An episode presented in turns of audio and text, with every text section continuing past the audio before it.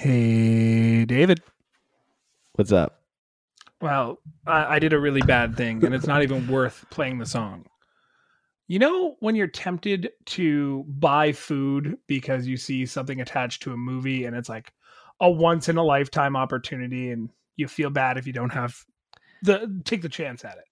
Well, I have all of these Star Wars large size cups from Cineplex, so yes. So the other half goes to me the other day. Let's go to Little Caesars, and I was like, "Oh my god, I can get a Batman pizza." Don't do it, guys. don't do it. The the pizza part is great, but whatever they put inside that the the head of the Batman and the butt of the Batman is just a disgusting mess of garlic, not ranch, and cheese and bleh. So what you're saying is that they took what uh essentially Bruce Wayne feels that happened to his parents and they mash it up and put it inside the head of the Batman. Yes, except this Batman was not played by Michael Keaton. You know, oh, you know, who, we were gonna say, you know, who also is not played by Michael Keaton? Uh, us and the Scene on Screen podcast.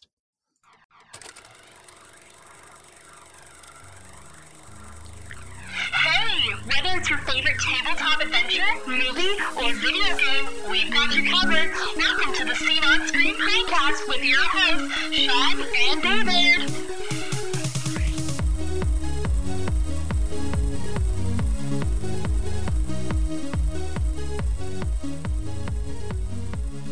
That's right. That's right. Just me, David, the Scene on Screen podcast. You know, the usual suspects on a Friday. Nobody else, no guests. Yeah. Fuck other people. You are yeah. guys are here to listen to our sweet, sweet vo- voices. Yeah.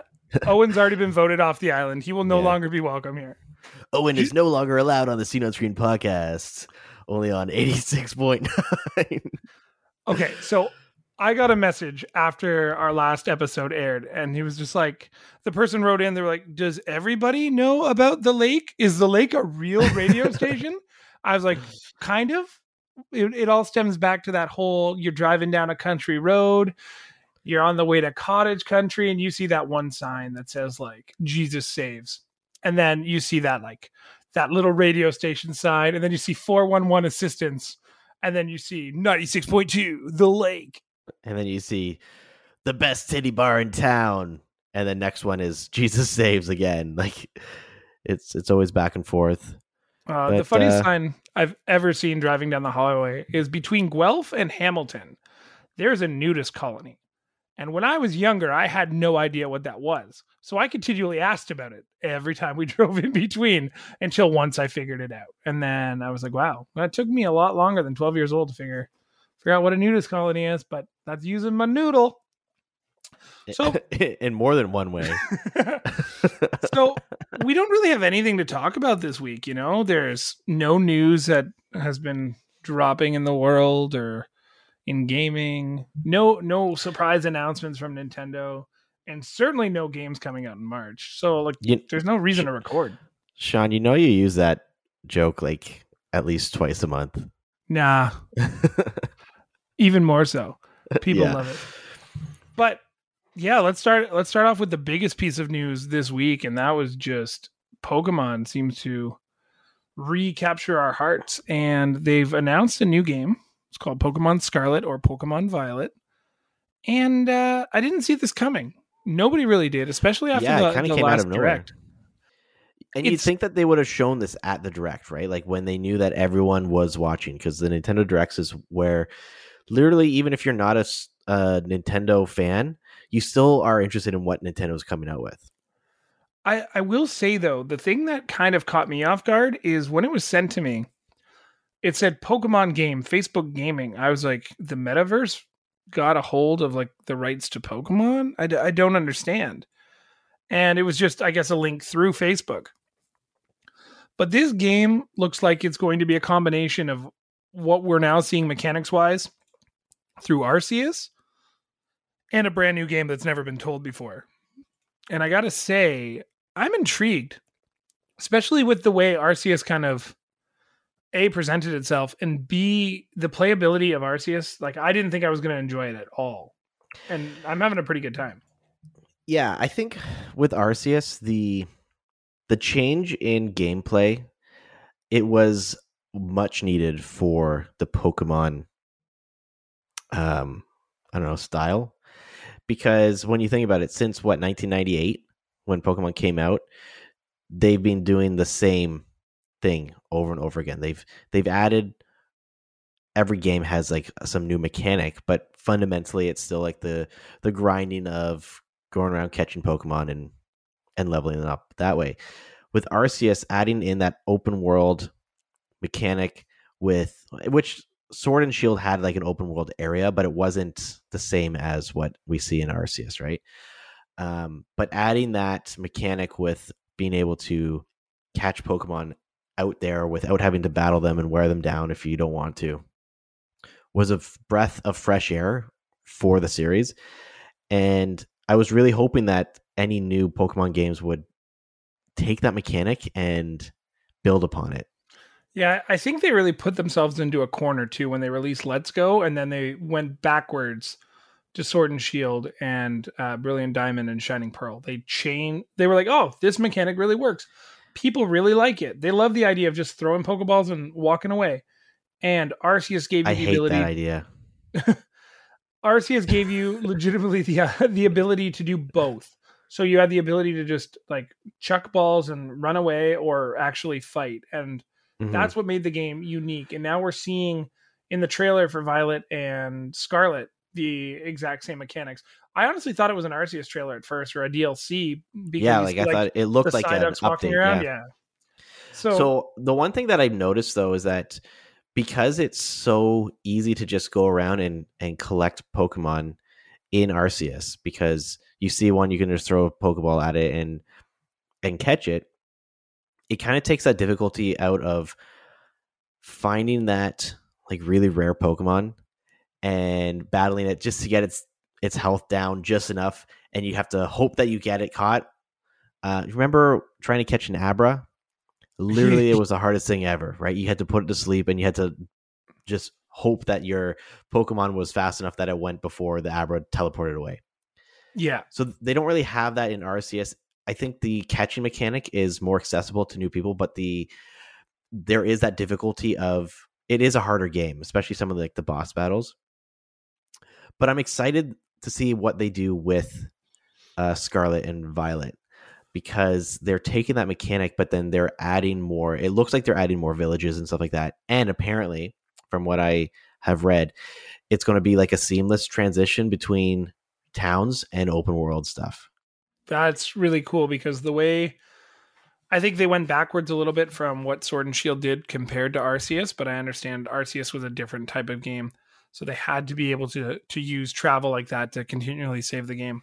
So we'll see. And we also see that there's three new actually appealing starters when you looked at like I couldn't even tell you what sword and or not sword and shield um sun and moon were because it was just such a bad iteration of the game. Like I was Mhm. looking at all the starters and those were three A's I couldn't name.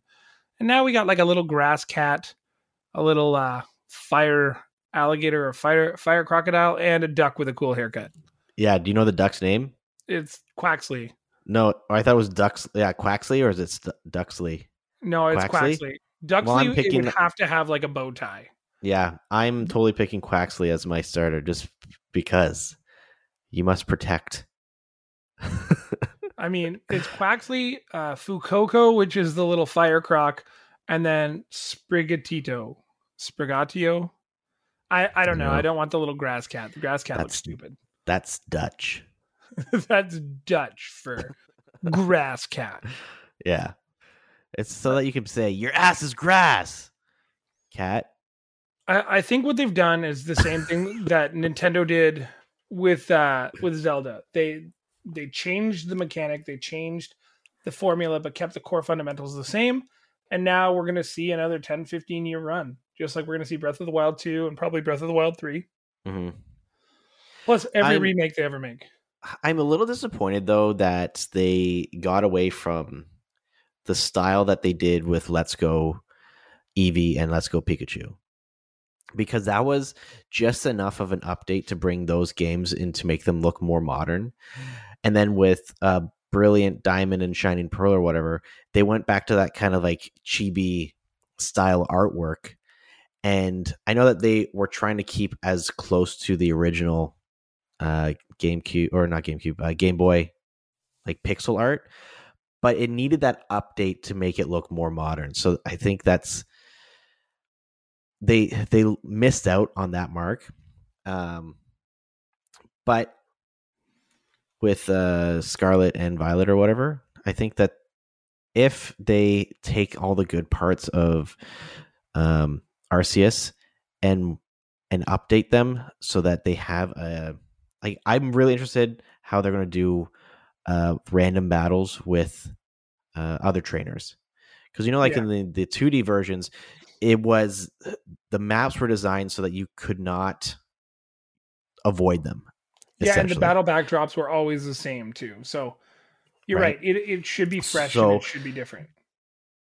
It'll be interesting to see how they do that, especially if they're going with a more open world um, design of the game. But that's one thing that really made the Pokemon game stand out. The random battles with Pokemon in the wild and then trainer battles as you're going along, right? Exactly. So, I'm excited. Which one are you going to get? Uh, I don't know, Violet. I'm drawn to purple. Sweet. I am getting Scarlet, so easy peasy. But if I see the legendaries and I see something cool, I might switch. You never know.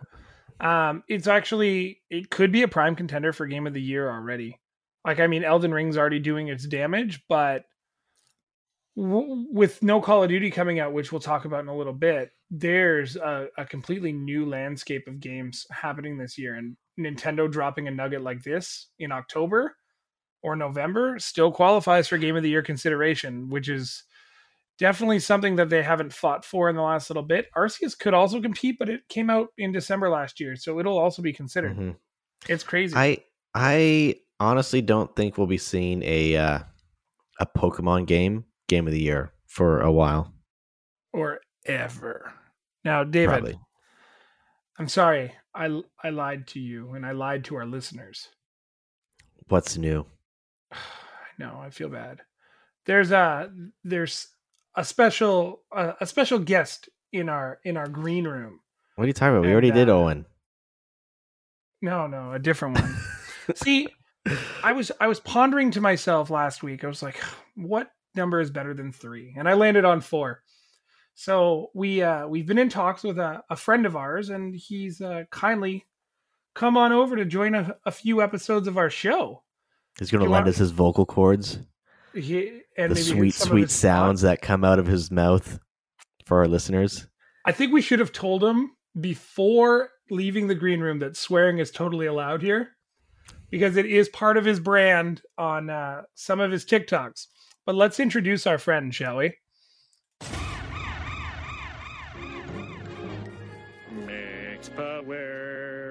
A man whose name you'd love to touch, but you mustn't touch. His name sounds good in your ear, but when you say it, you mustn't fear, cause his name can be said by anyone. I wish I recorded that on my own. But Homer Simpson is the only person I know that could properly introduce my friend Max, who uh, you guys, some of our listeners, because we've we've brought up some of his uh, videos on our show before, may know him as Farbsy. Max, how are you, my friend? Hello, I am. Uh, I'm good. I'm excited to be here. We're we're ecstatic to have you. I wanted to one up excited. It's fair. So, Max, why don't you uh, tell our listeners who don't know who you are a little bit about yourself. Sure. Um, hello. but don't is... give don't give too much away though. Yeah, I'll, we want I'll, to keep them coming back for more. Exactly, just the right amount of spice. yeah, um, yeah. My name is Max. I uh, I guess I'm a content creator. I don't know. Is that like? I Are we all? Like, oh, it's very true. Uh, I am a content creator from Toronto. I love movies. I love social media, and I love making people laugh. I love comedy. Um, and, and I will save the rest you. for another time. yeah. Bookmark that story. Exactly. Yeah. we'll we'll come back to this quote years from now, we'll be like, "Do you remember that time Max said he liked to make people laugh, and he's making people cry right now? What is going on? Why Yeah. are we doing this?" Love that for It's- me. Well, Well, we is- can start a new segment that says "Make me laugh, Max," and then he has to he has to make a joke and see if we can laugh. He, I oh like man, it, it's a, it's a tall order. Uh, I will tell you from personal experience, the uh, like we we game together quite a bit, Mhm. and if he doesn't have one of us just chuckling or laughing at something he said while we're playing, we, we've clearly not done something right, or we're not listening to him. That's for sure. So you you mentioned that you're uh you're a movie lover and you're uh, uh, a person who appreciates a good a good laugh. What kind of movies are you into? Our, our listeners, I'm sure, would love to hear. And I'll- if you truly are a movie lover, name 100 movies right now. Oh damn. Okay, maybe not that intense, but like I, I would say like my top five comedies as of right now, in in no particular order: Walk Hard, Step Brothers, Pineapple Express, The Other Guys, and probably like Super Bad would probably be a good one to throw in there as well. You you have a very specific and eclectic type of uh, Yeah. movies. It's does your movie have Will Ferrell, John C. Reilly, or Jonah Hill in it? Check, check, check. Okay, we're Uh, good. Just to add to Okay. that, let me swap out Super Bad with Anchorman. There you go. See, I thought you were um, going to take out your highness oh, just to keep I haven't joke seen that going. one in so long, actually. yeah, same. Now, uh, question that I'm sure all of our listeners are dying to hear: uh, What's the who is the best Batman? oh shit. I mean, There's only one answer. I, I hope there is an an- there is someone that comes to mind, and I hope that this is what would be considered the right answer. It's got to be Christian Bale. I, I- love it. I I mean, listen, Michael Keaton's cool. Val Kilmer, you know, the, Michael Keaton and Val Kilmer. Michael Keaton is the only Batman. That's the answer. You had one opportunity, and you you blew it. I love Christian Bale. I just like not not as a not as a person, but uh, I would say. oh my say god! I I, totally as a- set you up for that one, you, you did, and you, I was you let I was me hoping down. I'd be right. David, no, I would have Michael picked Val Kilmer. Actually, you know what? Which one was Val Kilmer? Was he? Which Batman was he in? Wasn't he Returns? Was he Batman Returns? Well, now I can't remember. Because it was Clooney who was in the best Batman of all time, and it's not even close. The Batman nipple Forever. Batman. Yeah, the nipple one. Nipple, nipples and neon Batman. Yeah. When they Like- were shooting those parts, like I would love to see the behind the scene of them just recording the nipple and crotch shots for that. Like, like, oh no, we didn't get that one uh, just right. You know, we need the nipple to stop right in this portion of the frame. Don't turn so fast. Okay, hold on. It's it's warming up in here. Can we can we turn the AC on a little bit more up here? We got to get the nipples harder. I, I think if anything, imagine being one of the people who made the suit, and then you like bring it to like I don't know the director or like the head of the studio, and you're like, "This is what we're working with," and then someone there was just like, "You know what? You know what the suit's missing? Set of nipples. Throw them on there." it, Now, uh, funny- now, were they also formed? Like you know how like they do casts of of actors' faces for prosthetic for like masks Mm. and stuff like that. Did they actually do like a prosthetic cast of uh the nipples to do? Do the nipples fit in the suit? It's like a good it's a question. skin tight suit, but do the nipples fit in those areas? Is it is it like a when you you you guys change tires on a car ever? Yeah. Like, You know how Twice. you have to put twice. You know, you put the uh, ratchet thing on there, and it's got like the little ball lock. Mhm. Is that like the nipple? They put the suit on, and then the nipples lock into the. You've thought about This this, way too much. I'm excited about this. I don't know why. and I like like Max, I want to change my answer because the best Batman in no no contest to me is Batfleck. Uh, That Ben Affleck might have been the best Batman of all time. And apparently Robert Pattinson kills it. But you know what? I I really did like Affleck's Batman. yeah. He brought like a grittiness to Batman that that the character needed. Um, did you ever watch some of the animated Batman films? Yeah, like, Um, like the Justice League ones and Flashpoint and all that stuff. no, stuff. not even like the, like the standalone ones. Like there was like the Killing Joke. Oh, um, yeah. and there's a few other ones where like Batman's like an old, grumpy old man who doesn't want to put up with people's shit anymore, where he legitimately kills people and he just doesn't give a fuck. And that is a cool side of Batman that we like never see. Right? Because like the superheroes that we see on the screen are always, you know, all for justice and righteousness and unless it's like the Punisher where, where they actually kill people. But you know, the the main ones, Superman, Batman, Spider-Man, Every single um, Power Ranger. every single Power Ranger. yeah. You know, like they don't they don't actually like kill people. They're not gritty like that. And Affleck's Batman was that like grittiness. And I would have loved to see what he would have done with the character if he had the opportunity to. In Batman versus Superman, he was a straight up murderer, man. He Like, was. he was he was killing people. This is probably People a good keep- time for me to mention that I don't think Ben Affleck is a good actor in general. That that is And- also fair. Very fair. And that's why I think he pulls it off. There's three movies he's good in.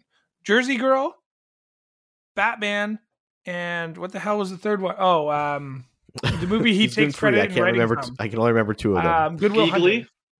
Hunting. Oh yeah, that movie's awful. No, no that whole Family Guy I don't joke. think he, like me. why. ho- Hold on. Why do you think he's a bad actor? I'm curious because I know that I mean- Ben Aff- Ben Affleck is one of these actors where you either like love him or hate him. I, now, for me, hate is a very strong word. I I don't hate him. I, I just don't. His acting is very stale to me. It almost seems like it's the same thing every time, but not in a good way. In the way where it's like I'd like to see him do something a little bit different to show some range. I just feel like it's very it's it's like one note. Okay, Yeah, that's fair. it's kind of like what Max was just saying was when Stewie says about Lois, I don't want her dead. I just don't want her to be alive I don't want anymore. To kill her. I just don't want her to be alive anymore. Another special guest. I I, I kind of feel the same way about uh, Gal Gadot or whatever Oh, how you pronounce Gal- her name. Gal Gadot, yeah, I Um, agree. She we watched Red Notice the other day, and I s- I m- sent a message to Sean. I don't know if it was in our group chat or if it's just Sean. Uh, Sean and I are in like nine different WhatsApp chats, so half the time if I'm trying to send a message to him, I don't know which room we're talking in. But anyways, I'm watching it, and her range of motion and the way that she acts is very. I don't know. It it it feels stale already because Wonder Woman is a character is very similar to to Superman. That is a like a one emotion character, right? Uh, and then I just felt that with in Red Notice, she was playing the same character, right? Like she. Have you guys seen Red Notice? Yeah, I have not no. Okay, so I don't want to spoil it to you. It's not a horrible movie, but it's not something that like you need to go home to watch right away. Um, I just felt like she could have done so much more with her character in that movie because it she wasn't a superhero. She wasn't uh, well. She's well, you know from the trailer, she's a bad one of the bad guys, right? She could be so much more, and we've had some great actors in the past to play some amazing villain characters. You know, you look at most of the, the James Bond villains, right? Like they are these like one dimensional characters, but the actors that that are playing them make them so interesting. Like they, you know, that like they're scheming and they have something else going on. Whereas in Red Notice, was just kind of like I felt like I was watching Wonder Woman again, but she just wasn't Wonder Woman. Uh, that can't be possible because the second Wonder Woman movie was so bad that I know you'd never watch it again. Well, this is true. I I thought it felt like Wonder Woman 0.5, 2.5. Where you don't know the name of the bad guy until the credits roll. That's how bad that movie was. yeah. That let's that was a dark time for So, for everyone. do you, do you guys want to do a little bit of gaming news? It's, uh, Absolutely. it's, it's it's a weird time in our world. Obviously, we know there's uh, some troubles going on overseas, specifically with that that that country, Russia. Um, but more specifically, it's actually now started to really creep into what's happening um, with North American companies sending things over to to Russia. So, in the span of a month, we've seen EA delay a Sims pack because of Russia. So, uh, for our listeners who don't know, there uh, the new Sims package is uh, about weddings, and the main storyline is about two women who fall in love and get married, and the Russian government did not want that. So EA was like, you know what? We'll delay it. We'll change it so you have a specific story because we want to still be able to have the game be available to our Russian simmers. Well, all that went out the window like a week ago when Russia decided to invade Ukraine.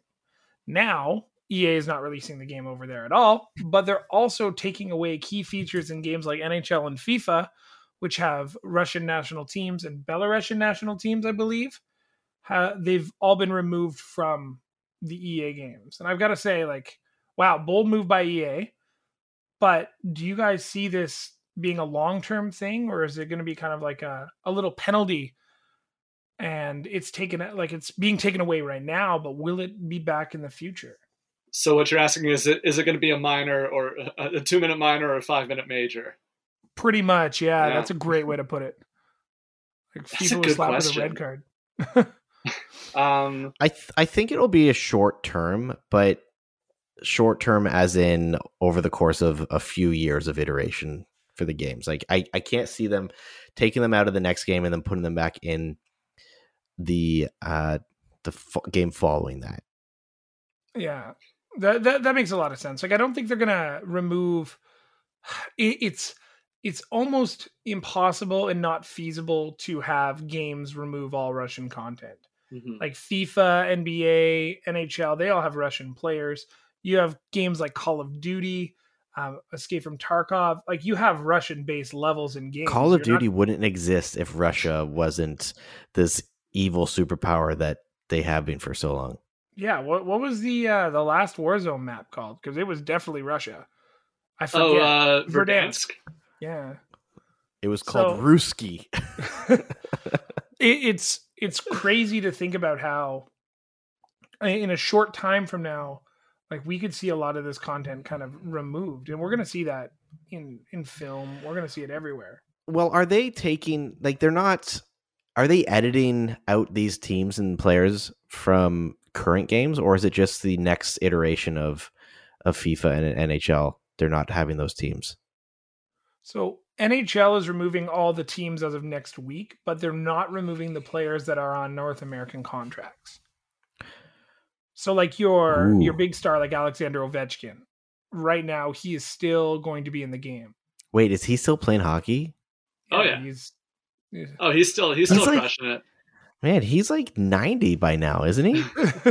he no, I think well it's be. like he's, he's he's older.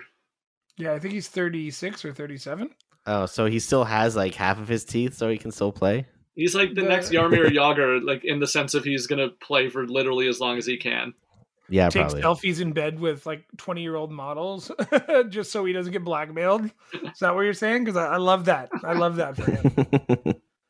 um, yeah, I didn't know that game- they were. I didn't. I didn't know that they were taking them the teams out of current games.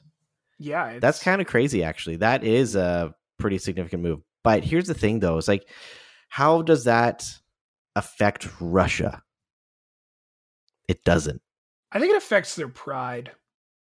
I feel like the goal with a lot of companies kind of getting rid of all the Russian stuff in their games or whatever product it is, they just kind of want to like a distance themselves, but b I think they're trying to say like you know what like we're that's that's not the world we live in. You know they're doing their mm-hmm. own thing. That's like you know we don't agree with it. It's not a part of our world because here in the real world we're trying to do the best we can. And when Russia's invading countries, like no one's going to take part in that, obviously. So I feel like they're just ultimately trying to like distance themselves and do that by whatever means necessary. Mm-hmm. But then at the same time, is this just a PR move for them? It's pro- so probably both.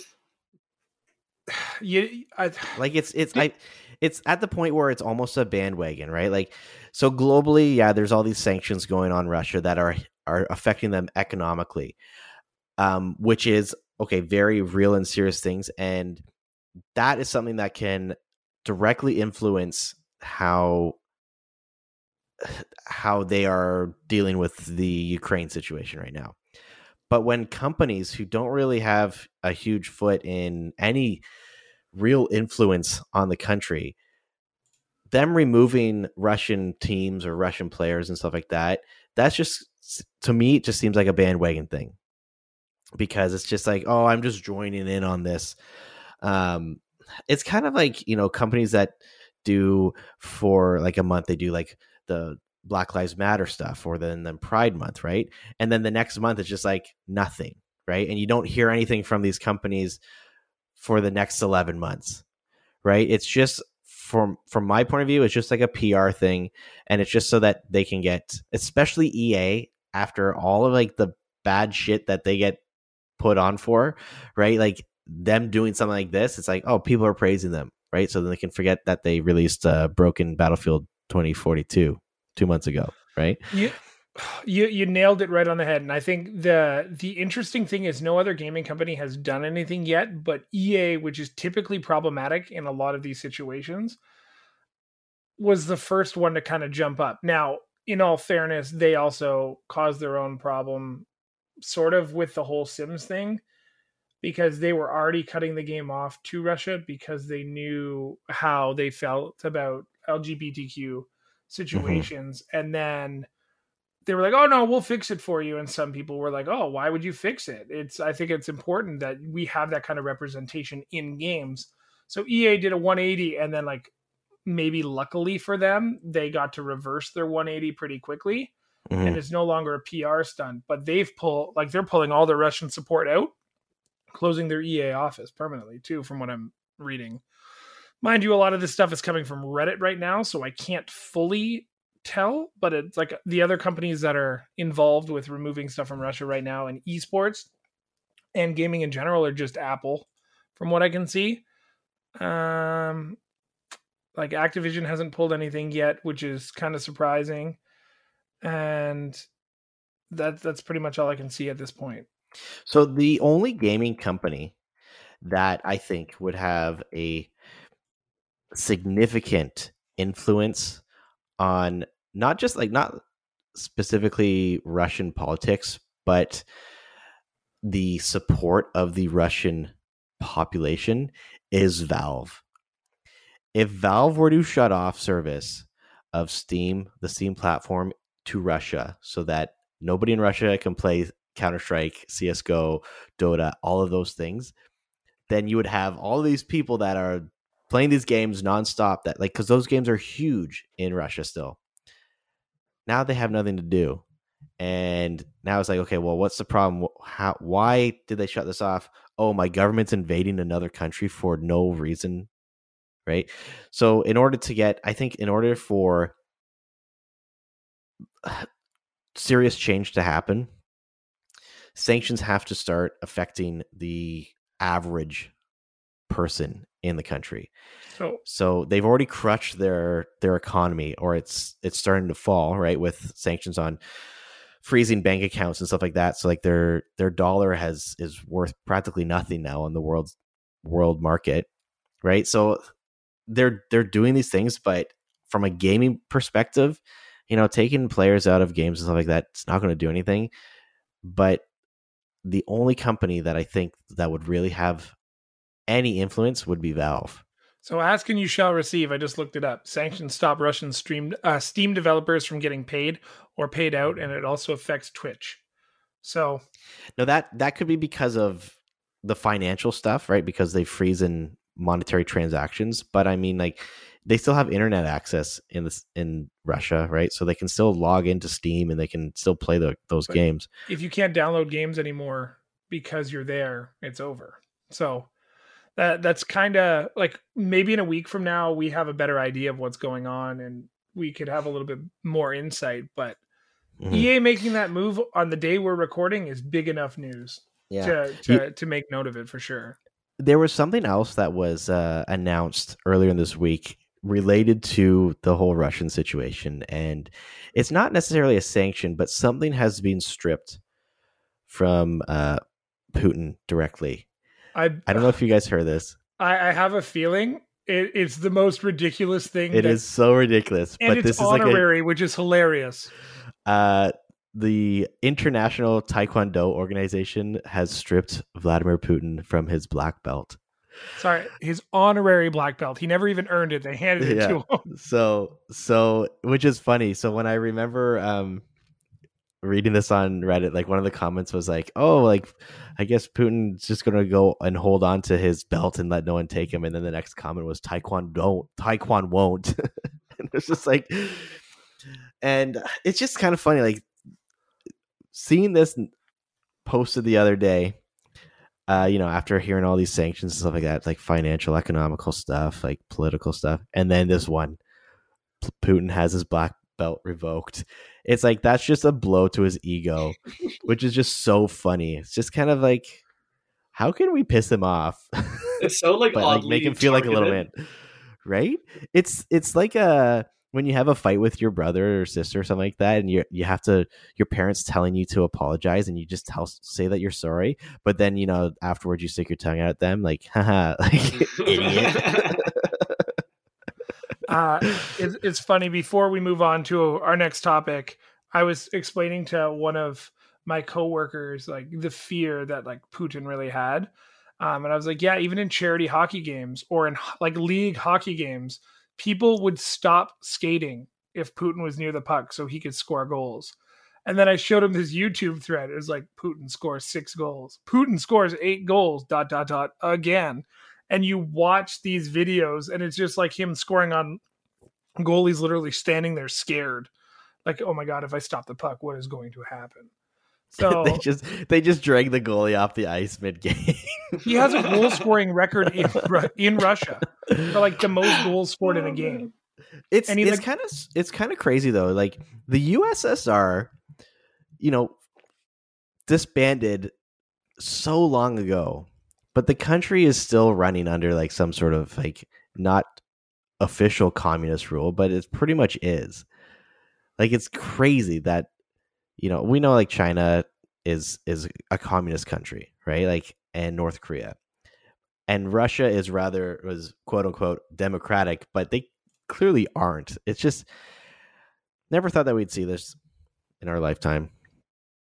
fair very fair do you know what else i didn't think i was ever going to see again? One year without a call of duty game being released.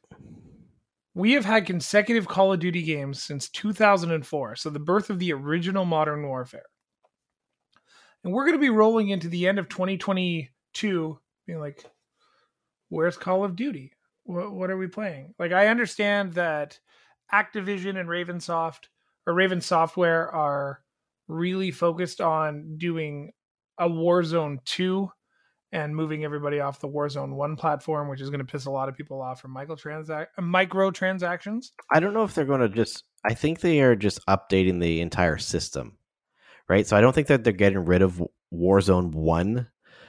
They are just. It's just going to eventually migrate over to the new, um, like game engine. I don't know. The uh, the Warzone Pacific update was so bad that they still don't let you play with your own guns unless you're playing certain modes.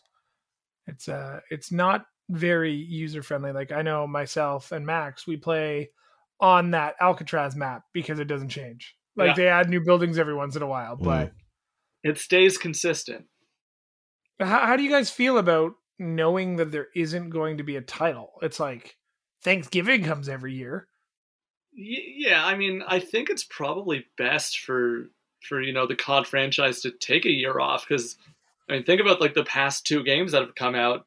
You know, it's it's it was very obvious right on release that they were rushed and not ready at all.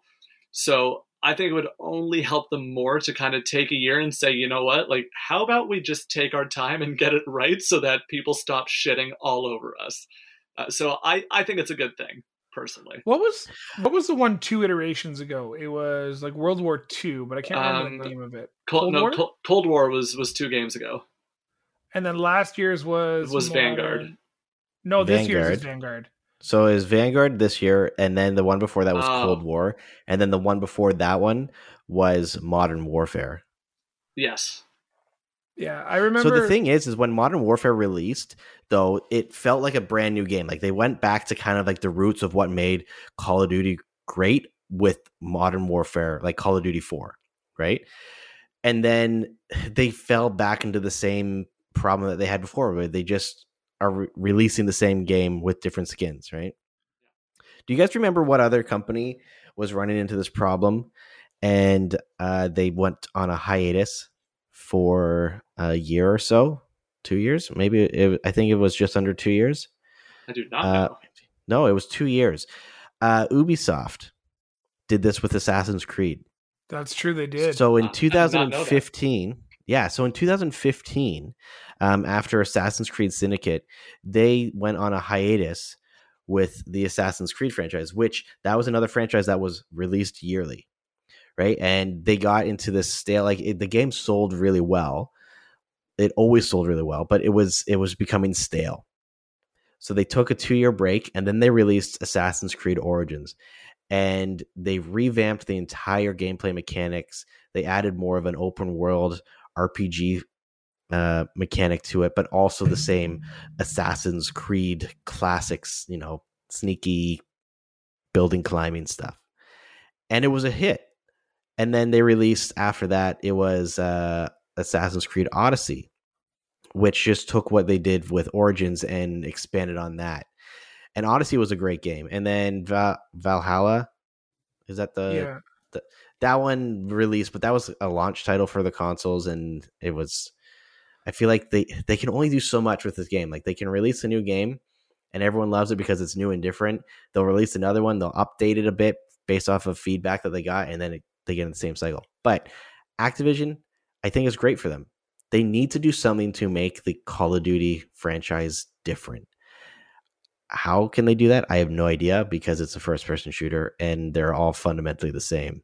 Yeah, the story wasn't terrible in Cold War, but if you remember some of the original Modern Warfare games, the stories connected, and they were like three, four years apart, which was really, really cool. Mm-hmm. And now, like you, you, you said it with uh, Assassin's Creed, but I don't know if either of you guys play golf games. But PGA 2K took a long hiatus. Remember, there was like no golf Mhm. games from either company Mm-hmm. for probably five years, and they came back, and it was a banger of a game. Ubisoft also does it with the like the Tom Clancy games. They took a break, the games came back better. The Division, Wildlands, Ghost Recon, those kind of games. We we come to know them, come to love them, and come to expect them. But the only thing that should be annual and it should be more update than new games every year should be sports franchise games. Like your NHLs, your MLBs, your FIFAs, your your Maddens. Hell, even that doesn't need to be released on a yearly basis. They just need to update rosters. No, you know the one that doesn't need to be released on a regular basis. Do you know how many F1 games there are? Too many. Like, ha- have you Do you ever know looked how- into that? Do you know how big the fan base is for F1 and NASCAR? That those people are a completely different breed. Like they are some of the most hardcore fans that I've ever seen in in any sports. Like more hardcore than hockey fans or football fans. The Seriously. two here, here's a trivia question for you, gentlemen. The two sports that got a rise in popularity due to the pandemic were Tabletop two sports. table uh, table tennis and darts. okay. Max, I'm gonna say guess. I'm gonna say disc golf, and oh man, also gonna go with with table tennis as the second. so. One of you had one answer correct.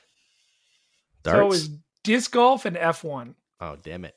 So F1 was already so like very popular in Europe. And then in the beginning of the pandemic, Drive to Survive launched. And it was this Netflix phenomenon. People were like, "Oh my god, these race cars are so cool. There's like a drama story." And like F1 just like every other European sport is super rigged.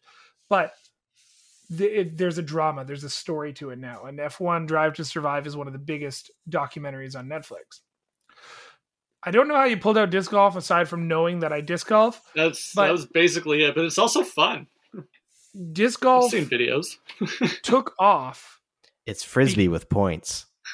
sort of yeah but it took off because it was something you could do through the pandemic that didn't require you being near people and it was safe it's your own plastic it's all individual and like the boom like i was watching a tournament this week on youtube and they were like, "It's amazing how many like more views we're getting this year than we even did last year," and it's all because of this like this rise in popularity because nobody could do anything, but this was a safe sport to run tournaments.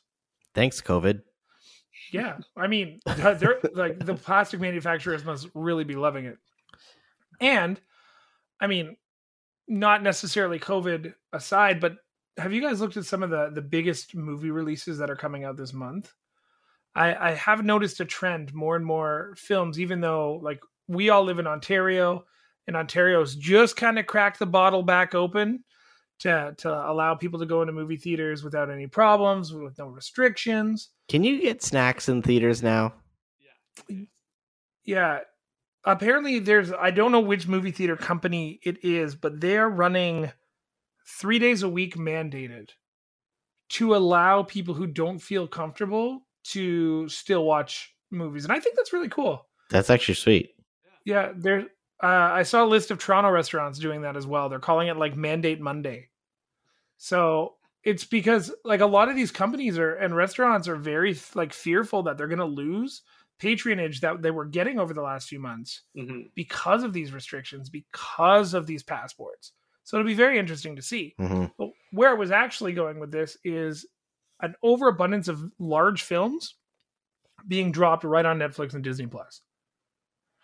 The pandemic has essentially killed off the major movie market to have people flocking to the theaters. This- Tentatively. Well, this is why Scorsese's so pissed. He's like, well, Marvel movies always win. And it's so true because people are going to these movies because they're attached to these characters. But some movies are coming out and people are like, uh, I could just wait till it comes out on like Netflix or something. like Red and- Notice and- is a great example, and it was a Netflix only movie. yeah, but the thing is, is there's a certain type of movie that you have to see in the theater, right? Like you have to see these Marvel movies and these superhero movies and these big action flicks in the theater. It's just part of the experience of it. You know, I um still have not seen Spider-Man No Way Home. Oh, you got it. Surprise, surprise. And guess what? I am seeing it by the time that our listeners have heard this sentence. I probably will have seen the movie uh, because theaters are opening up. Finally, I'm checking my watch to figure out exactly when I could text you spoilers. Uh, and you, you know Uh, I- I'll be very mad if you text me spoilers before 9 p.m. so, something that I've uh, that I've noticed in and I guess in movie trailers, which would never you've never really seen it before COVID, was how they would say, "Oh, like Jackass Forever, only in theaters, Yeah. only in theaters." Well, you know, Yeah, like a lot of times, like they would. s- Yeah, like I feel like there were some movies that would say like only in theaters, just as part of the marketing. Like, oh, you want to see this movie, you have to go to the movies. Um, but it's starting to show up more and more, yeah, and I have noticed that too, where uh, because they're having a lot of movies where it's like in theaters and Netflix, like in small writing and stuff like that or they don't even they don't even advertise the fact that it's going on Netflix or Disney Plus at the Yeah. same time. that's true. Uh, what was the one that uh, the King's Man? yeah, That's I on had Disney no Plus. idea. Right? I didn't even know that it was on on Disney Plus. that's like it a was brand actually new movie. It it was it was actually uh, she who shall not be named that asked me the other day if I wanted to see it. I'm like, well, it's in theaters. Well, it was in theaters, but it was only in theaters for like two weeks or three weeks before it was on Disney Plus. I think it's still in theaters, but uh, yeah, we watched that, and and this is a movie that I would have loved to see it in theaters because the the Kingsman movies are they're great visually and they're entertaining and they are just something that really benefits from watching it on a big screen. But we ended up watching it on my small big screen at home. My home Uh, big screen. my home big screen. It wasn't it was a great movie. I highly recommend watching it. But there was just something that was missing from that experience. Right. Yeah. And and I think that's why I'm so excited to see Spider-Man in theaters. And I was actually worried because like the where I live, there's there is a theater here. It's really small. They have like three screens. And I was actually concerned that they were just open like and they were open up on Fridays and I was concerned that they were only showing Batman, and there's a few other like new movies that have that are coming out right around this time. Spider Man came out what mid December? November. Was it November? No, no, it's December. It was December. 'cause Oh it was yeah, right like just before yeah. Christmas. Yeah, December Twenty first. nineteenth or something. yeah, ar- around that time. So it's been out for so long. It's still playing in theaters, but now there's another big, big movie that people have been anticipating. So I was concerned that I would have to wait until, and actually, Spider Man comes out on Blu-ray. Um, in April. No, March 11th. I thought it was April. Did it get pushed? That's I- crazy. No, it's. March. March 11th, it comes out on streaming and Blu-ray. So the fact that I can, sure, I can wait like two weeks and see this movie at home. Sure, it, it's great. But this is the type of movie where I have to go and see it in the theater, even if it's a smaller, you know, small town theater. Just the fact that seeing it on a big screen like that, having that movie theater popcorn and and just that experience, that's what makes it so much better. So when there's movies that are not doing as well because Marvel movies always win, well, make better movies. No. before the pandemic, you know, there were those movies did well enough because if they didn't do well, they wouldn't be making sequels to these movies or they wouldn't even be coming out to begin with if they if studios didn't think that they're going to be making money. But we, we've also gotten away from the movies that we grew up with too, right? Like we are long past the days of raunchy offensive comedies because somebody will be offended. What was Which that? Um, Joe. Rogan or not Joe Rogan? Seth Rogen wrote that movie with the the kids. Was it called The Good Boys or something? oh, Uh, And mothers Yeah. everywhere tried to get Seth Rogen removed from like everything. And and did you guys watch that movie? No, no, I, I, I never saw it. So it's funny, but it's not it's not outrage I need this movie banned offensive. It's a bunch of kids that are just being kids and they swear and they get into things like it's it's kind of like a growing up like coming of age film for these kids and but it's funny because it has more adult humor.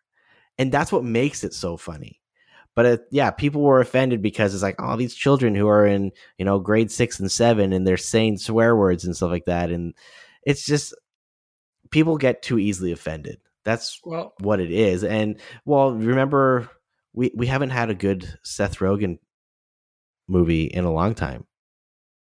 That's true. I think Right? the Like in last theaters, one right? that I like cracked up with would have been like "This is the end."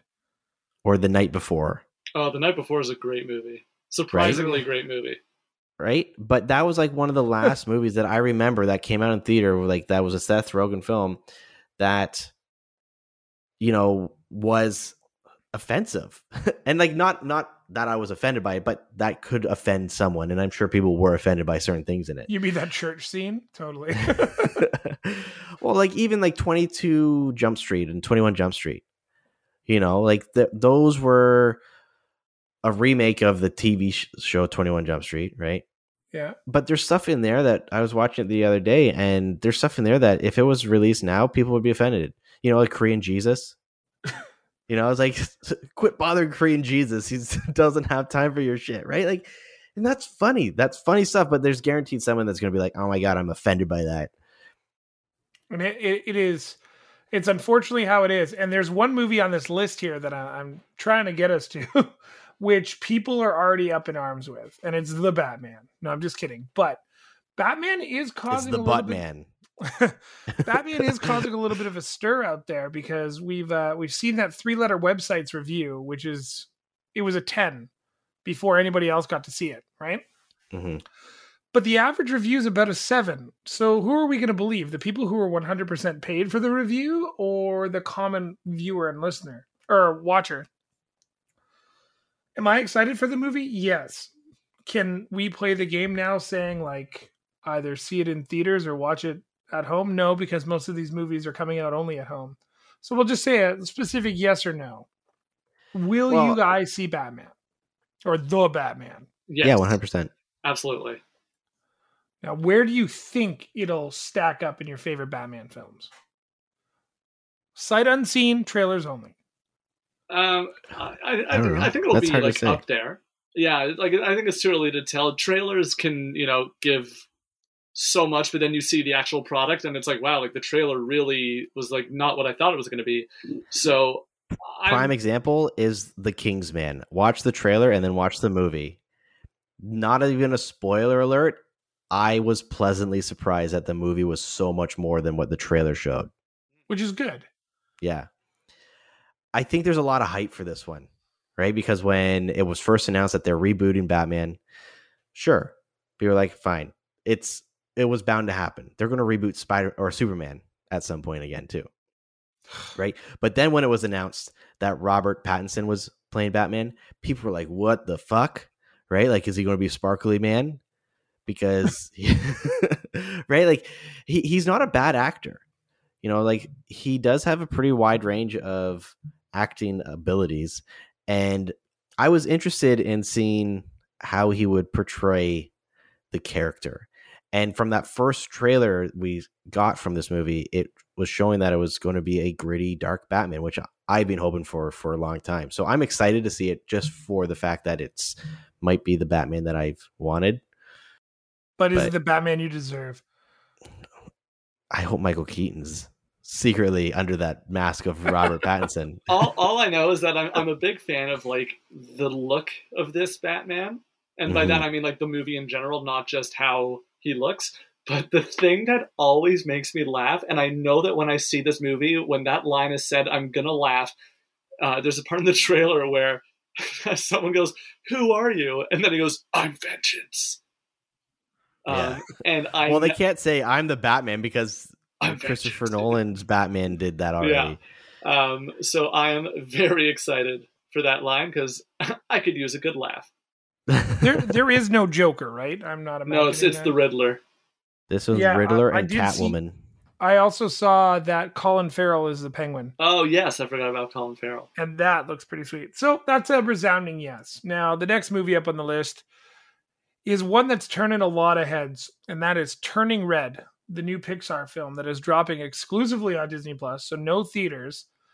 And some people down in the the states there think it's uh it's only releasing on Disney Plus because it's not going to be good because it's based in Canada.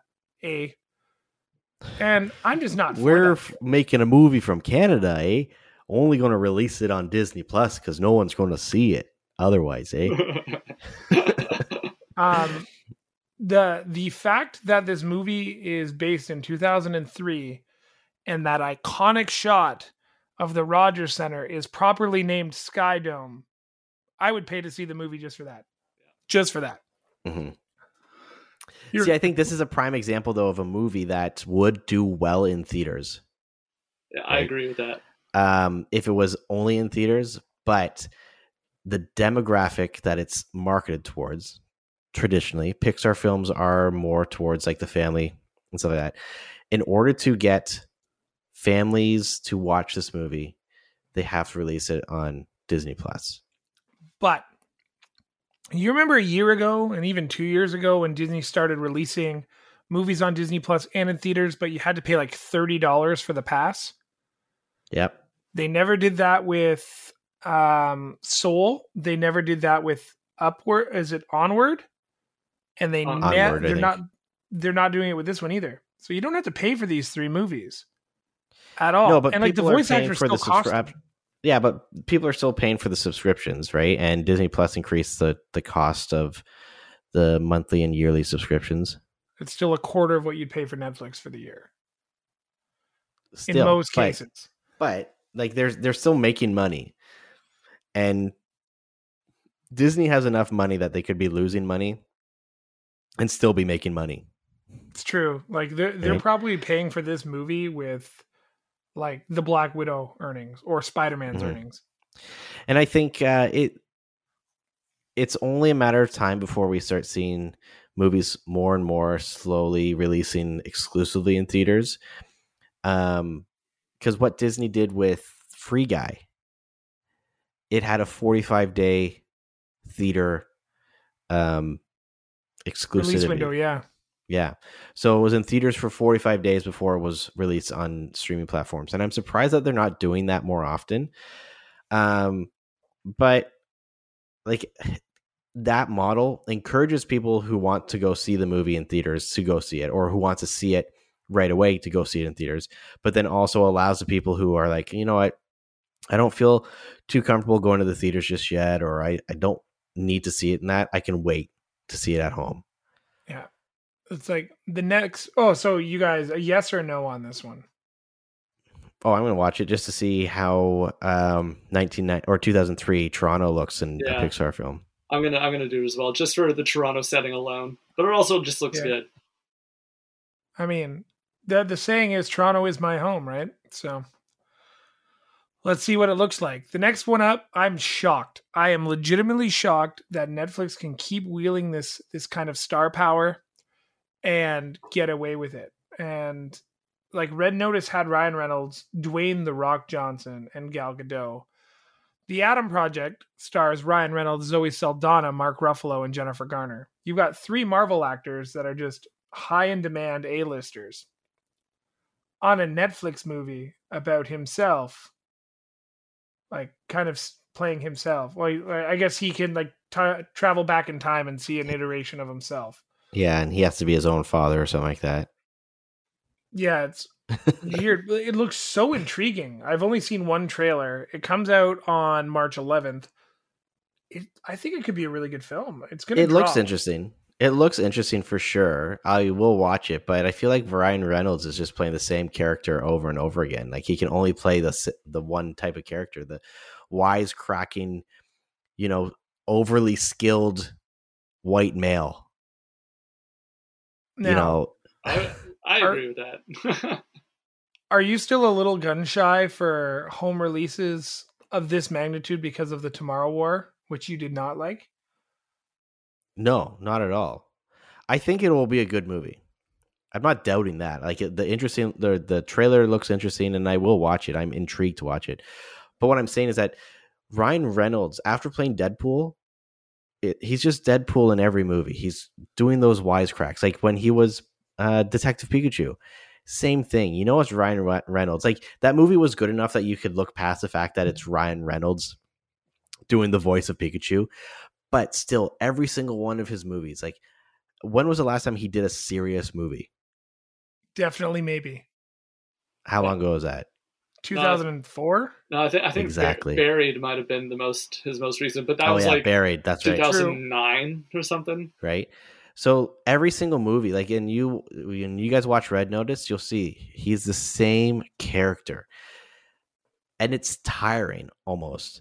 I'm not saying that he's a bad actor. I like his, the movies that he's in. Like he, kind of is the comedic skinny version of The Rock where the movies that he's in like they're going to be making money, they're going to be bangers, but he is the same character he in every movie. And Cash or Crap determined that Ryan Reynolds was a cash money actor. Oh, 100%. And we, we didn't do the rock, ass- did we? Did we do the rock? Yeah, we did. We, Yeah, we said he was a crap actor, but yeah, mostly crap. Um, even just Friends, he was a smart ass in that movie, right? hmm It's funny. Um, like that's that's our annual. Like it's November first. We're gonna watch a not Christmas movie, but a holiday movie. So we'll like sit there. We'll make some cocoa on November first every year and watch just Friends. And it's funny because anytime throughout the day here, there's a line in the movie where where um, this little girl's like, "Don't pass it to Brander. He sucks." And he's like, "I'm a good skater, little girl. Watch, you might learn something." And that gets quoted at least once every other day at, at our house for anything. It's like, "I'm a good cook, little girl. I'm a good vacuumer, little." It's just, it's synonymous. It is his kind of, it's his shtick. But yeah, you're right. He has been a Mhm. smart ass the entire time. Here's the movie that I'm a little diced out about, guys. Cheaper by the Dozen, the remake. Oh my god. Yeah. It's I love Zach Braff. I love Scrubs. Scrubs is a very important show. Does he need money or looks- something? Yeah, he looks so old in this movie. Is he like? Did he get in like? Is he getting divorced or something? Uh, well, he- Uh, is he, he must again? be in some sort of financial trouble. He's dating Florence Pugh. Yeah. Who? Uh, Uh, Yelena she- Belova, Yeah. Who? the the new Black Widow. Oh, I okay. hate when you do this. um, so Zach Braff, like the they have a wildly successful podcast, which he's making some good coin on, but he's a screenwriter. Yeah. And even the combination of him and Gabrielle Union is very odd to me. It just doesn't look natural. Like I I, I don't know. I like I, I want to support the dude. I just I get the feeling that they're just trying to be woke. Mhm. Oh, but, like, yeah, but they're trying like way, way, way too hard. Well, it's a remake of the movie You What Yours, Mine, and Ours or something like that. So it's not even a remake of Cheaper by the Dozen. Which Cheaper by the Dozen, those movies were great. Um, shout It's out to remake- Rockwood, Ontario. Let's go. um, it's a remake of a completely different movie, and this is like it's like a it feels like a made for TV movie. You know, Yeah. like one of those Hallmark flicks that you'd find on the TV when you're homesick on a Wednesday afternoon and The Price is Right is over, right? Like this is one of those movies. Um, I, it will definitely appeal to children. Um, but that's really about it, I think. Yeah, Oh, I'm gonna like watch it, but I don't want to. Y- You know what, Zach Braff? I, You know I the- don't think I don't think he's in financial trouble. I think he's he's paying a favor to a friend of his by doing this. Mhm. Like a friend of a friend. Probably really realistic. Like, uh, th- th- you know what the thing is, uh, Sean? There's this thing called freedom of choice, and you don't have to watch this movie. Unless, But of course, your significant other is making you, then yeah, you have to. No, Sorry, I'm, bud, you signed up for that. I'm a I'm a I'm a big fan of Zach Braff, so I'm like I'm cautiously optimistic. I just want to see if he's like in anything else But is coming it up.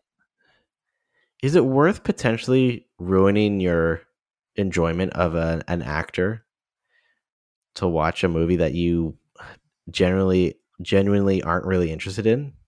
I mean, I watched Wonder Woman 1984, and I now think Kristen Wiig just took the job to make some money. Yeah, so, but, but Wonder Woman 1984, that trailer made it look good. yeah, and it was awful. and then it was, awful, bad. right? So I I don't think it happens very often where the trailer literally makes the movie look awful and then it was really good actually. Fair. Um. It's a good point. All right. So I'm guessing that's two no's, and uh, I'm watching it begrudgingly. Y- Yeah, sounds about right. Um, the final movie I had on the list was The Lost City. Now, this one kind of came as, as a surprise. I saw the trailer a few months ago, didn't think anything of it. I was like, oh shit, that movie's coming out this month. It's got that perfect combination of two funny people who kind of do the same thing in every movie, and Daniel Radcliffe, who is apparently just redoing his role from Now You See Me Too. And it doesn't look that bad. It kind of has that um what were those two movies stranger than fiction and the, the secret life of walter mitty where it's like a narrator is telling the story and as the story's happening things change hmm but she's the narrator she's the writer Mm.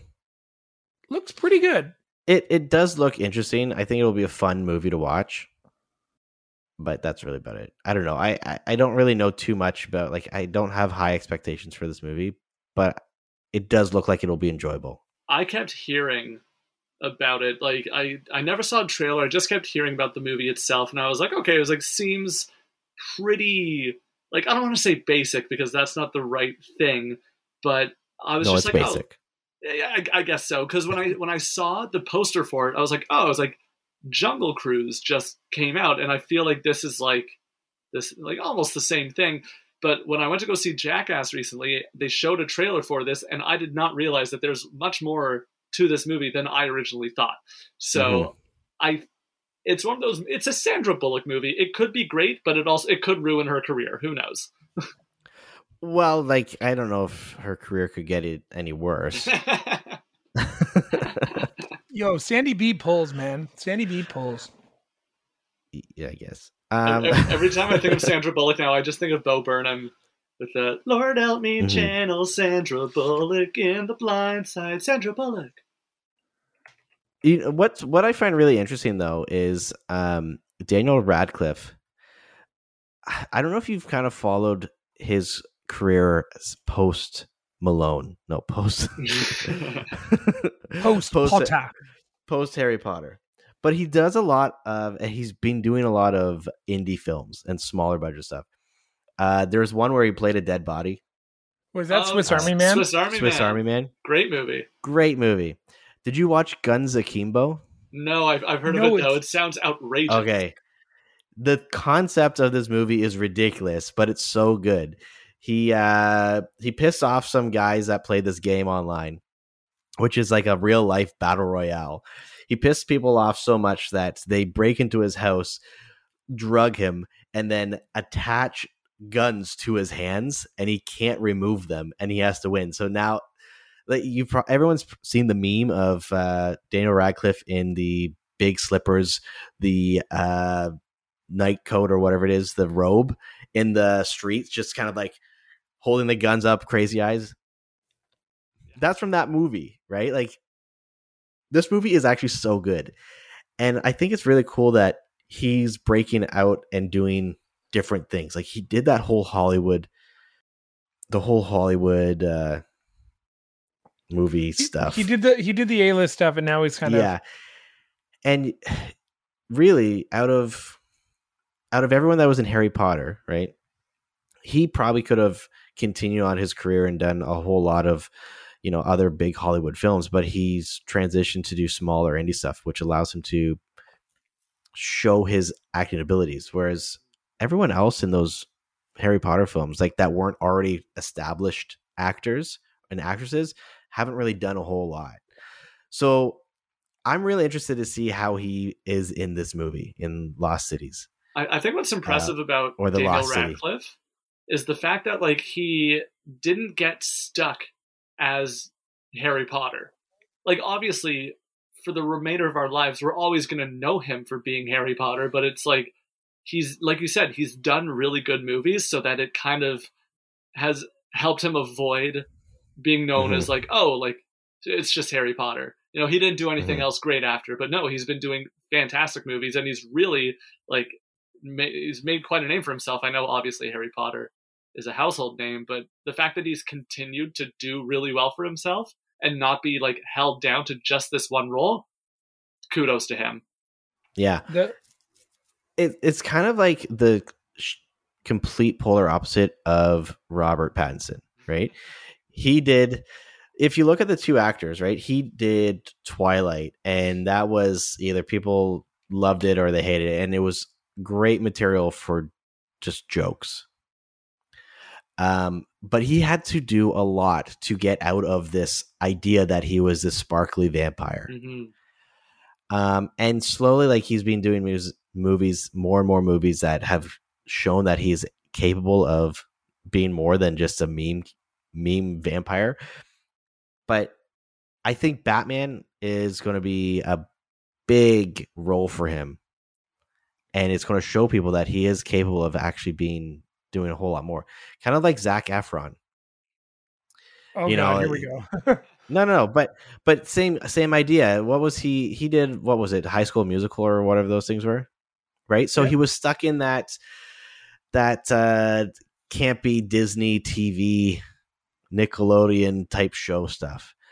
But then he progressed and eventually did a lot more movies and more adult movies, right? Like he was in Baywatch, uh, The Greatest Showman, um, Neighbors, right? Like he showed that he has a, a wider range of acting than just the Disney TV shows hmm and the stuff made for kids, right? it's funny too because when you bring up things like hairspray and um, the greatest showman he walked away from the opportunity to be in the remix or the remake of um, footloose because it was the same director as hairspray and the same director as high school musical and they were like hey you want to be ren? It's yours. We'll give it to you. And he's like i don't want to dance and act anymore.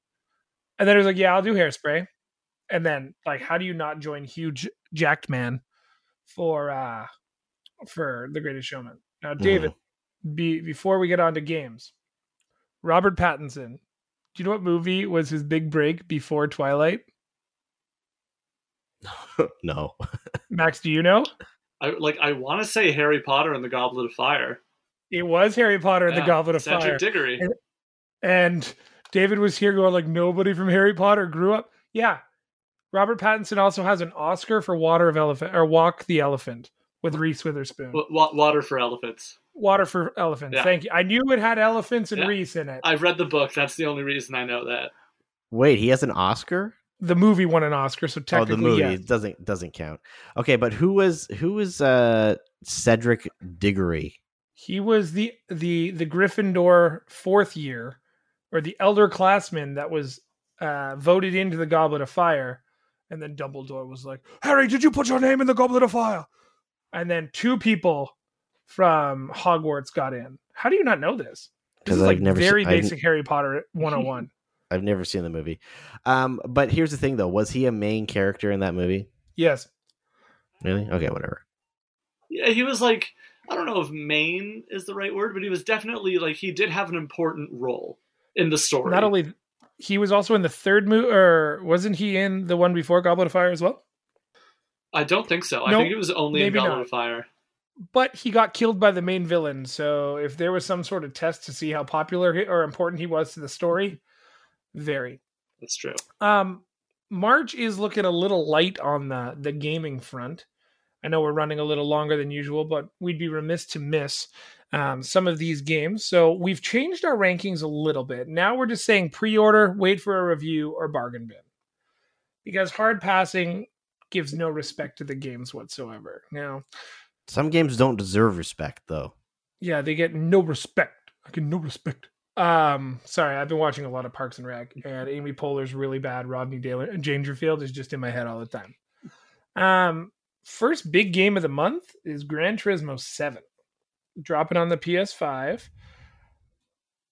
As a racing sim player, I've still always been a bigger fan of the Forza series for both, um, like the Horizon and the actual like simulated driving sims.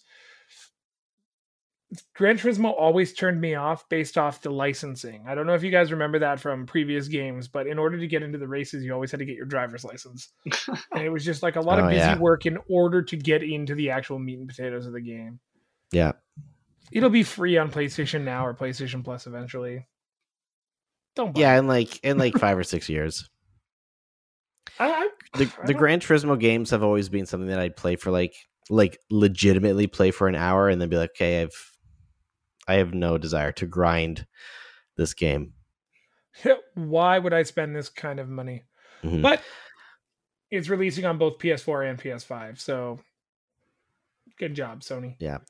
Uh, also on uh, the fourth on Friday today that this episode's released, uh, Triangle Strategy. That's like the new tactical RPG from Square Enix on the uh, Nintendo Switch. I know. I think it will it will probably sell well, but uh, I know there's some people that are super hyped for it. Other people like myself, meh. Max, any idea on this one? Uh, I've never heard of it. Uh, probably, probably, probably gonna pass on it if I'm being honest. The um the next big release of the month, I believe, is on the 15th of March. PS5 users and Xbox Series X users rejoice because a game that is eight years old is finally being optimized and launching on your your consoles, and that is Grand Theft Auto 5 and Grand Theft Auto 5 Online. You mean not Skyrim? No, no, that just releases every other Tuesday. Yeah.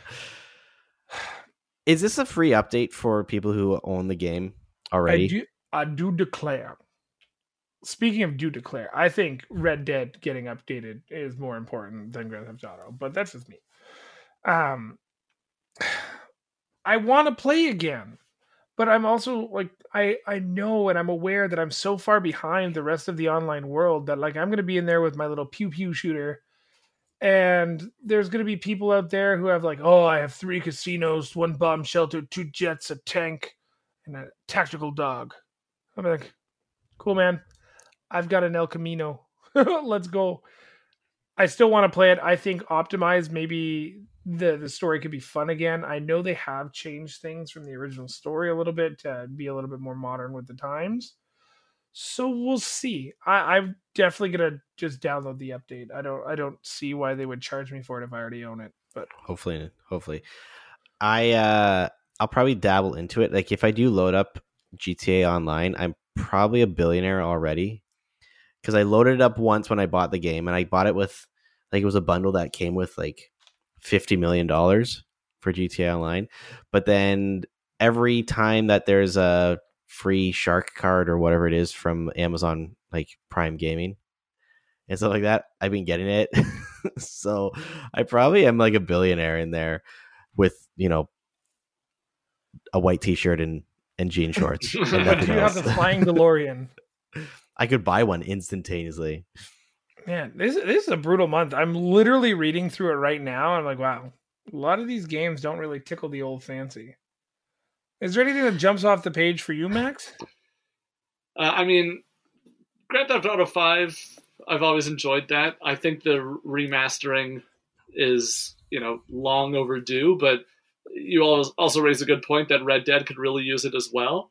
Um, but the only thing that's that I'm thinking of, I know this is, I think they announced this like back in in February, uh, that they've uh, that officially started working on Grand Theft Auto Six. So you know, nothing this month specifically, but from eight years from now, yeah, I'm excited for Grand Theft Auto Six. hmm It'll it'll still only be released on PS4 because they still haven't figured out the PS5. It's uh That's funny. Don't jinx it. the the running joke on uh, this show, Max, as you get more comfortable, is that the PS5 is the super machine because it won console of the year last year, and it makes no sense because nobody was able to buy it, and it's less powerful than the Xbox. Yeah. But it is what it is. Um, Uh, a f- few other games are coming out. Stranger of Paradise, Final Fantasy Origin. I don't know if you uh, remember this one. This was like the Final Fantasy One remake that was announced at I think it was announced at E3. Um, th- like the last E3. It's uh, a take. Did you? I know Sean, you probably haven't. Max, have you ever played the Final Fantasy? Any of the think I Final played Fantasy like games? the first Final Fantasy. Like I could probably count on one hand how many times I played Like- the first Final Fantasy. like Final Fantasy One, like on the NES. Like, well, I guess it's been re-released on every other system, but yeah, I, th- I think I probably played it on like a PS One. Yeah. Okay, that makes sense because it came out on there. So this is like a remake of that one, but they've turned into like more of an action RPG. It looks interesting. Um, that comes out on the seventeenth, um, and then there was another one. Oh yeah, on the twenty fifth. There's a big one that was actually like just recently announced. Well, I guess it was announced in uh, E3 There's as two well. big games coming out on the 25th. Oh yeah. Well, the one that I'm Um, talking about is Kirby. Oh, I thought you were going to go with the actual one that's universally accessible, but go on. Kirby does look good. I've seen some uh, Tiny Tina's. Wonderland, Yeah. universally accessible. Well, it's available on four systems. Yeah, but when you think about it, though, Kirby is uh, a household name if you have a Nintendo system. So it's a household name to maybe 40% of the gaming population. which is still pretty significant. Uh, more than forty percent of the gaming population has a Nintendo system. Wow. Do you guys have a Switch, Max? I do, yeah. Oh, well, there's 100% of this one right here. Well, damn it. Um, I think Tiny Tina's is probably going to do better overall because it is a Borderlands game. It is heavily backed by voice actors. I I believe is it. Oh, I forget the name now of who's playing it, but I know Andy Samberg's in the game and somebody else. Damn it! Is it Tara Strong that's doing the voice? I have no idea. No clue. Damn. Oh, well, I, I, honestly didn't even know. I didn't even know that this existed. To be completely honest with you, I don't know how I missed this one. really.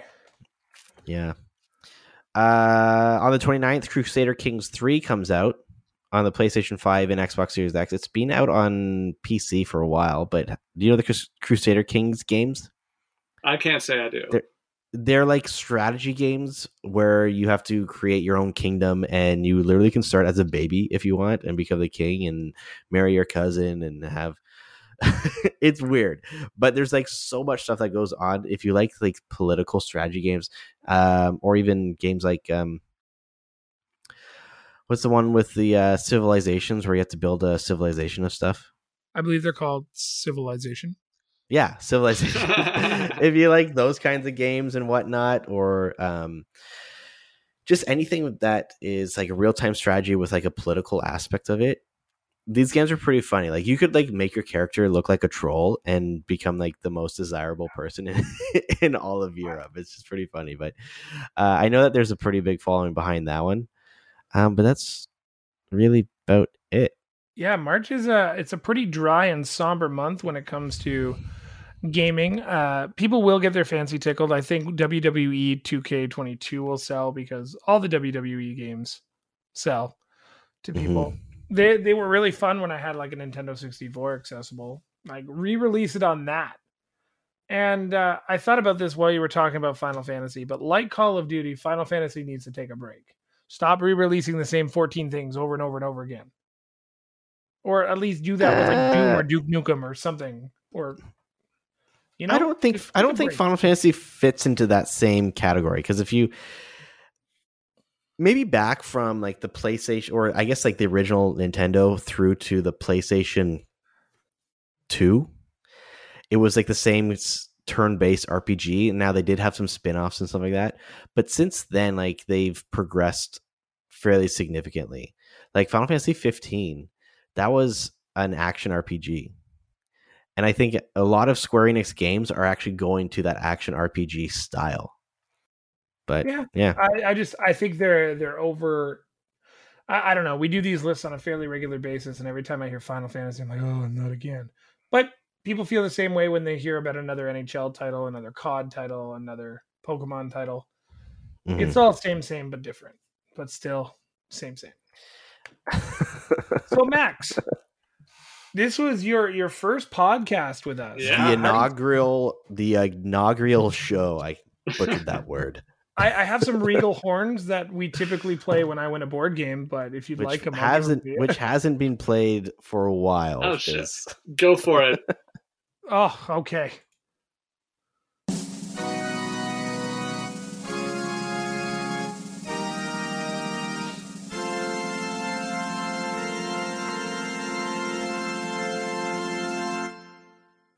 Now, now you're officially He's inaugurated. So cool. He's so cool. And now we've gone out of control with our soundboards. yeah, he's so uh, cool. How, how you feeling? I feel good. This has been so fun. I'm like very happy to be a part of this. This is, I, I mean, I love talking. So you know, any any any chance I get to do it more, sign me up. So before we go, we like to always ask anybody who's with us like what you're working on right now. Is there, is there any uh, special videos that are coming out or something that you just can't wait to to give to the public? I mean, I usually like nothing nothing too special. I'm I, I post videos. I'd say basically basically every day. Um, you know what? I I filmed a uh, a video today that I'll I'll probably post this week. If John Mulaney worked in customer service, um, because I've I've been working on that impression. I think it's good. It's not the best, but I just I want to get it out there. Uh, so that's something that I got coming up that I'm excited about. And just what? anyone listening, you can follow me on TikTok and Instagram at Farbsy. That's my that's my name. How was that spelt F- for the dyslexics out there? Yes, that is spelled F F as in Frank, A R B as in Bob, S Y Farbsy. Now spell the at sign. No, I'm just kidding. and you can follow us at Seen on Screen Pod. And we've actually just kind of we've been on TikTok for a while, but we don't post anything, and we're so sorry. We're so bad at it, but we're trying to get better. Follow us on Facebook and Instagram, and of course, my favorite place ever, Spotify. That's not really my favorite, but I like to say it. For myself, for David. Oh and yeah, that's me. for our friend Max. Thanks for listening, and we will catch you on the next episode of the Scene on Screen podcast.